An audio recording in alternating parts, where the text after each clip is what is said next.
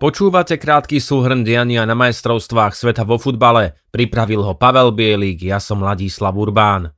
Výsledky pondelkových zápasov Chorvátsko porazilo Japonsko 2-1 po penaltách a Brazília Južnú Kóreu 4-1. Ani pondelkové zápasy nepriniesli žiadne osemfinálové prekvapenie, kým Chorváti rozhodli o svojom postupe až po penáltovom rozstrele Brazílčanom stačila úvodná štvrť hodina, aby potvrdili, že sú právom jedným z najväčších kandidátov na trofej pre majstrov sveta.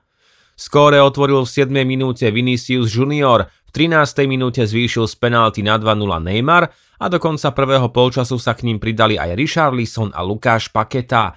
Brazília strelila 4 góly v úvodnom polčase na šampionáte prvý raz od roku 1954. Vtedy to dokázala proti Mexiku. Brazílčania hrali uvoľnenie a mimoriadne efektívne. V určitých chvíľach sa dokonca zdalo, že sympaticky hrajúcich futbalistov Korejskej republiky, ktorí patrili k prekvapeniam turnaja, čaká veľmi zahambujúci výsledok.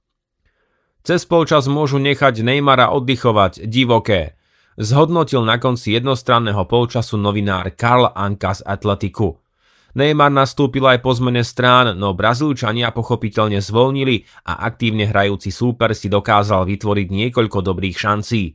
Z jednej z nich nakoniec padol v záverečnej štvrť hodine aspoň jeden gól.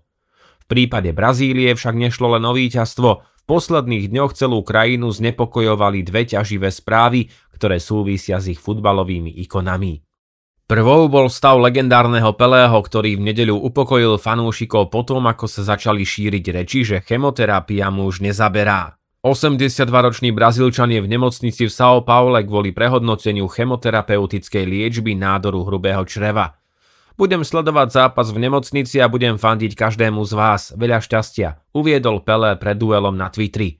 Na jeho odkaz zareagovali aj hráči na turnaji, Neymar po skončení zápasu priniesol do stredu ihriska banner s menom a fotografiou Pelého. Brazílčania sa s bannerom spoločne odfotili a víťazstvo venovali futbalovej legende do nemocnice.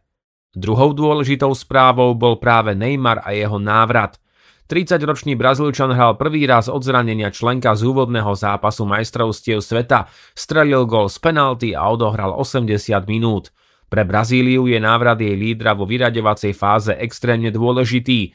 Na turnaji totiž kvôli zraneniu kolena skončil útočník Gabriel Jesus. Navyše Neymar sa stal po Ronaldovi a Pelém len tretím brazílským hráčom, ktorý skóroval na troch rôznych majstrovstvách sveta. Dnes o 16.